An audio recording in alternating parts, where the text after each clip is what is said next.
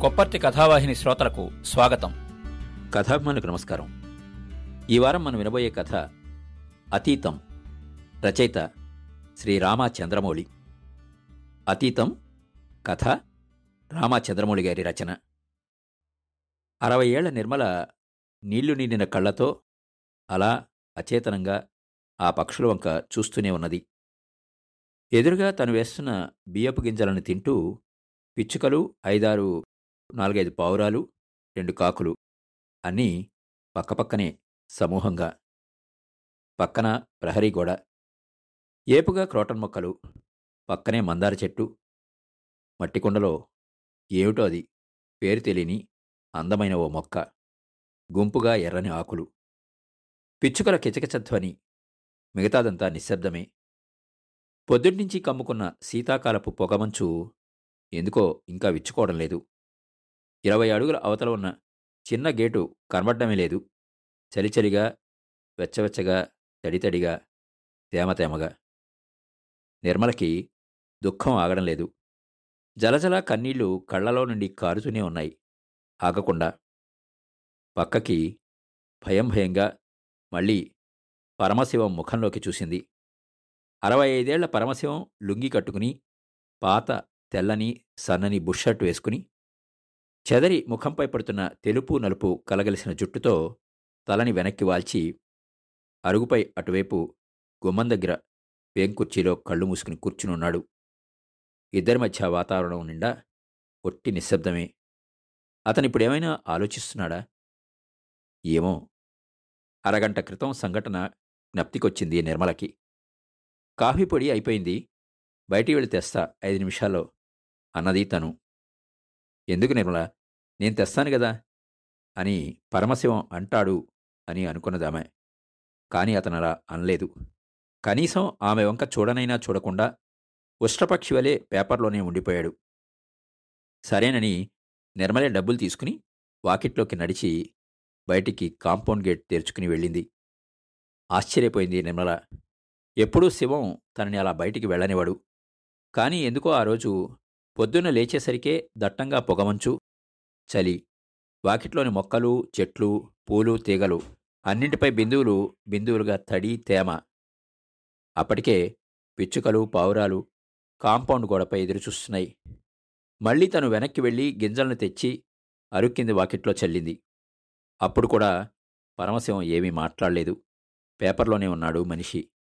ఇక నిర్మల వెళ్ళిపోయింది. పది నిమిషాల తర్వాత నెస్కేఫ్ కాఫీ ప్యాకెట్తో వచ్చిన నిర్మల గేట్ తెరుచుకుని అతని ముందు నుంచి ఇంట్లోకి లోపలికి నడిచి వెళ్తూ శివం కదలలేదు. పేపర్లోనే ఉండిపోయాడు. విసుక్కుంది నిర్మల. ఉలక్కుండా ఏమిటి మనిషి? అని అనుకున్నది. విసురుగా మళ్ళీ ఇంట్లోపల నుండి అరుగుపైకొచ్చి ఏం చదివేది? నేను బయటికి వెళ్తున్నా వస్తున్నా ఏదైనా గమనిస్తున్నావా నువ్వు? అన్నది అతని చేతుల్లోని పేపర్ని లాక్కుంటూ. పరమశివం అమాయకంగా శూన్యంగా మౌనంగా చూశాడు నిర్మల వైపు. ఏమిటలా? అన్నది. అతడి నుంచి జవాబు లేదు. చూస్తున్నాడంతే. తదేకంగా అభావంగా. నిర్మలకి ఎందుకో భయమైంది. అతని చూపులు ఆ క్షణం కోటి ఉప్పెనలై. ఆమె ఎందుకో తల్లడిల్లిపోయింది. అలా చూస్తామేంటి ఏమైంది? అన్నది. ఊహు. శివం ముఖం నిండా ఒట్టి శూన్యం. ఏ పలుకు లేదు. కాఫీ తాగుతావా? మాట్లాడవే. చూస్తున్నాడంతే. అలాగే. మామూలుగా అయితే తను కాఫీ కలుపుకుని వచ్చేప్పటికీ పేపర్ చదివి ఎంతో ఉద్విగ్నతతో ఇక ఈ దేశం బాగుపడత నిర్మల. చెడిపోయింది. పూర్తిగా చెడిపోయింది. ఎంత చెడిపోయింది అంటే ఇక ఈ దేశాన్ని ఎవ్వడూ బాగు చేయలేనంతగా నాశనమైపోయింది. లేకుంటే ఏమిటిది? ఒక్క వ్యక్తి పన్నెండు వందల కోట్ల రూపాయల స్కామ్. అలా అడ్డు వైపు లేకుండా సాగేది మాట. ప్రతిరోజు అంతే. టీవీ చూస్తున్నా పత్రిక చదువుతున్నా కూడా మనుషుల్లో అసలు నైతిక విలువలే లేవు నిర్మల. ఎవరిని చూసినా డబ్బు డబ్బు డబ్బు. మనుషులకి డబ్బు పిచ్చి ముదిరిపోయింది. గూండాలందరూ ఎమ్మెల్యేలు మంత్రులు కోట్ల కోట్లు ప్రజాధనం దోపిడి. ఉద్యోగుల్లో ఎక్కడ చూసినా లంచగొండితనం అవినీతి పైరవీలు. విచ్చలవిడి మీడియా బూతు సినిమాలు వీధికి ఐదు బార్లు మద్యం ఆదాయంతో నడిచే ప్రభుత్వాలు. ప్రతి ప్రాజెక్టులో వందల కోట్ల తిండి. నిర్లజ్జగా ఎవరి మనిషికి వాడు ప్రజాధనపు పంపకాలు? చిచ్చి. అదే ఆవేదన అదే బాధ అదే క్షోభ.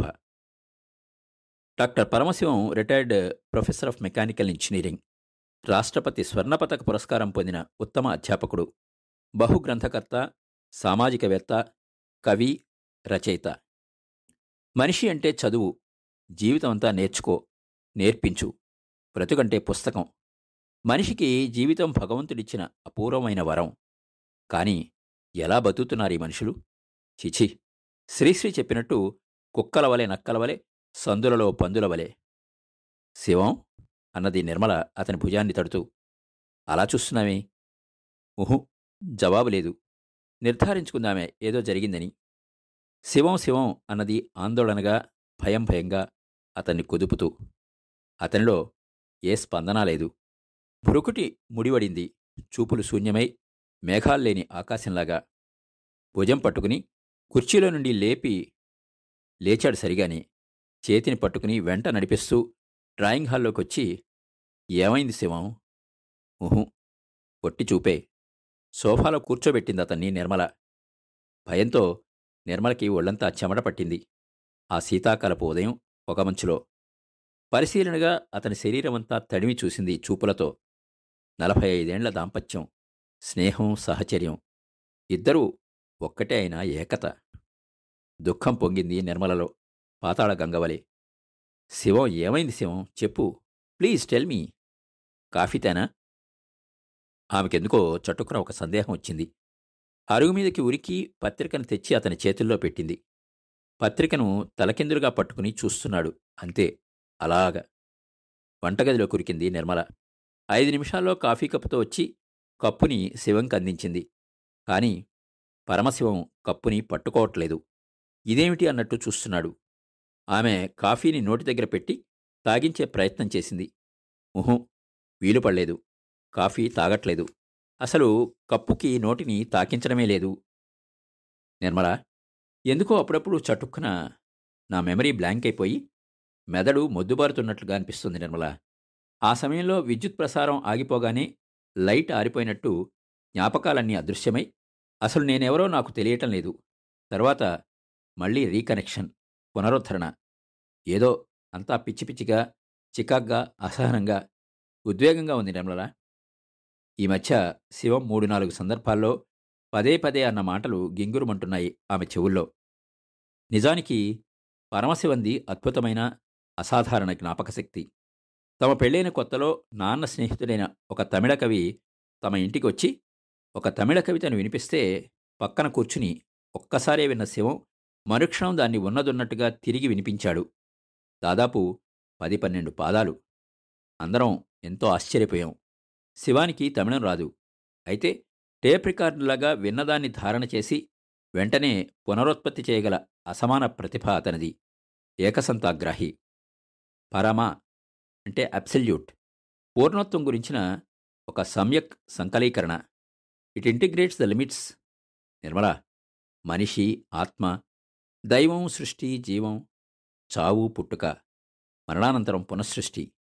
వీటన్నిటి సంకలీకరణ విలీనీకరణ పరమం.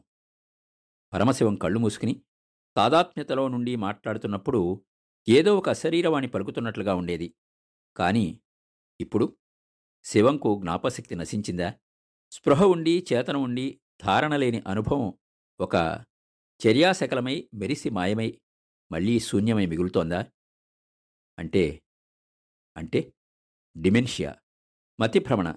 Sivam mental memory file corrupt అయ్యి చిన్నాభిన్నమై ధ్వంసమై కకావికలమై నిర్మలకి భయము ఆందోళన దుఃఖం బాధ అన్నీ ఒక్కసారి కలగలిసి ఉప్పొంగి శివం ముఖాన్ని దోసిట్లోకి తీసుకుని ఎదకు హత్తుకుని భోరున ఏడ్చింది నిర్మల. ఏడుస్తూనే ఉంది ఉద్వేగంగా. శివం పలకడం లేదు. అలా ఉన్నాడంతే పసిపిల్లవాడిలాగా ఉలుకు పలుకు లేకుండా. ఇప్పుడు తనేం చేయాలి? ఈ విచిత్రమైన స్థితి ఎలా ఇప్పుడెలా ఎక్కడో చదివింది తన అప్పట్లో. డెమెన్షియా నుండి క్రమంక్రమంగా మనిషి జ్ఞాపకశక్తి శిథిలమై అల్జీమర్స్ సర్వ జ్ఞాపకాలను మేధోస్పృహను కోల్పోయే స్థితి అల్జీమర్స్. కంపించిపోయింది నిర్మల అల్జీమర్స్ భావన రాగానే.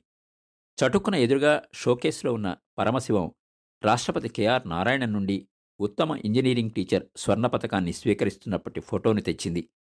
శివం ముందు ముఖం దగ్గర ఉంచి ఇది చూడు ఇది చూడు అన్నది. శివంలో స్పందనే లేదు. ఊరికే అలా చూస్తూ ఉన్నాడు మౌనంగా. వెంటనే నిర్మల తన డైరీ తిరగేసి శివం ప్రయశిష్యుడు డాక్టర్ మురళీకృష్ణకి ఫోన్ చేసింది. ఏడుస్తూ గడగడా ఏదో చెప్పింది. చెప్పి అరుగుపైకొచ్చి చుట్టూ చూసింది కళ్ళ నిండా నీళ్ళతో. ఎదుట పక్షులు. అన్నీ అలాగే ఉన్నాయి. కానీ ఏ ఒక్కటి గింజల్ని తినడం లేదు. అంతా అర్థమైనట్టు అన్నీ తదేకంగా నిర్మల వైపే చూస్తున్నాయి దీనంగా. ఇంకా విడిపోని పొగమంచు మొక్కలని చెట్లను చుట్టుకుని అలాగే ఉన్నది. మెదడులో డైనమైట్లు పేలుతున్నట్టు నిర్మల ప్రాణమున్న బొమ్మల మంచంలో ఒరిగిన పరమశివంని గమనిస్తూనే వంటగది పడగది హాలు మళ్ళీ బయట అరుగు పిచ్చుకలు పావురాలు మొక్కలు మళ్ళీ హాల్ మళ్ళీ పరమశివం అడుగులో అడుగు వేస్తూ అచేతనంగా నడుస్తూ ఆమె లోపల ఒక గర్జించే సముద్రం ఇప్పుడెలా? పరమశివం వైభవోపేతమైన గతం విజయాలు రాసిన పుస్తకాలు పొందిన పురస్కారాలు ఎక్కిన ఎన్నో వేల మెట్లు వేల మంది శిష్యుల నిర్మాణం ఒక జీవితకాలం సాధన అన్నీ పరమశివం. వీటన్నింటినీ మరిచి సకల గతస్మృతులన్నింటినీ కోల్పోయి ఎవరినీ గుర్తించలేని స్థితికి జారి ఒక శ్వాసించే బొమ్మై చివరికి తనను కూడా గుర్తించలేడా శివం? ఇక గుర్తించలేడా? పది నిమిషాల తర్వాత డాక్టర్ మురళీకృష్ణ ఇంట్లోకి రావడం కన్నీళ్ళలో నుండి లీలగా కనిపించింది నిర్మలకి. మురళీకృష్ణను పరమశివం గుర్తుపట్టలేదు. కనీసం అతని ఉనికిని కూడా గ్రహించలేదు. కారులో నుండి మురళీకృష్ణ నిర్మల నెమ్మదిగా పరమశివుని దించి వాకిట్లో నుండి నడిపిస్తూ తీసుకొచ్చి సోఫాలో కూర్చోబెట్టి రాత్రి పదిన్నరైందప్పుడు ఎదురుగా నిర్మల గూడు కట్టిన దుఃఖమై కూర్చున్నది కుర్చీలో. అమ్మా డయాగ్నసిస్ పూర్తయినట్టే. రక్త పరీక్షలు ఎంఆర్ఐ సిటీ స్కాన్ రిపోర్ట్స్ అన్నీ ఇది ఆల్జీమర్స్ లక్షణాలని సూచిస్తున్నాయి. మెదడుకి సరఫరా అయ్యే రక్తనాళాలలో ఏవైనా అవరోధాలు ఏర్పడ్డప్పుడు తగిన మోతాదులో ఆక్సిజన్ అందదు. దాంతో బల్బు యొక్క ఫిలమెంట్ రాలిపోయినట్టు జీవితకాలమంతా రికార్డై ఉన్న జ్ఞాపకాలన్నీ ధ్వంసమైపోతాయి. మనిషి ప్రాణమున్న బొమ్మైపోతాడు. చదవడం రాయడం కనీసం బ్రష్ చేసుకోవడం తలదూకోవడం భార్యతో సహా తనను తాను కూడా గుర్తించలేకపోవడం చెబుతూ ఉన్నాడు మురళీకృష్ణ యథాలాపంగా. అకస్మాత్తుగా పొగిలి పొగిలి బిగ్గరగా ఇచ్చింది నిర్మల. సారీ మేడం బట్ అన్నాడు మురళీకృష్ణ. హాల్ నిండా నిశ్శబ్దం. గత వారం రోజులుగా ప్రతిరోజు వస్తున్నారు సార్ మా హాస్పిటల్కి. రాత్రి తొమ్మిది తర్వాత. నా పేషెంట్ల రద్దీ తగ్గిన తర్వాత ప్రతిసారి ఎంతో టెన్షన్ కనిపించేది ఆయనలో. ఈ సమాజం ఎలా మురళి? మనుషులు ఇంత నీచంగా ఎందుకు పతనమైపోయారు?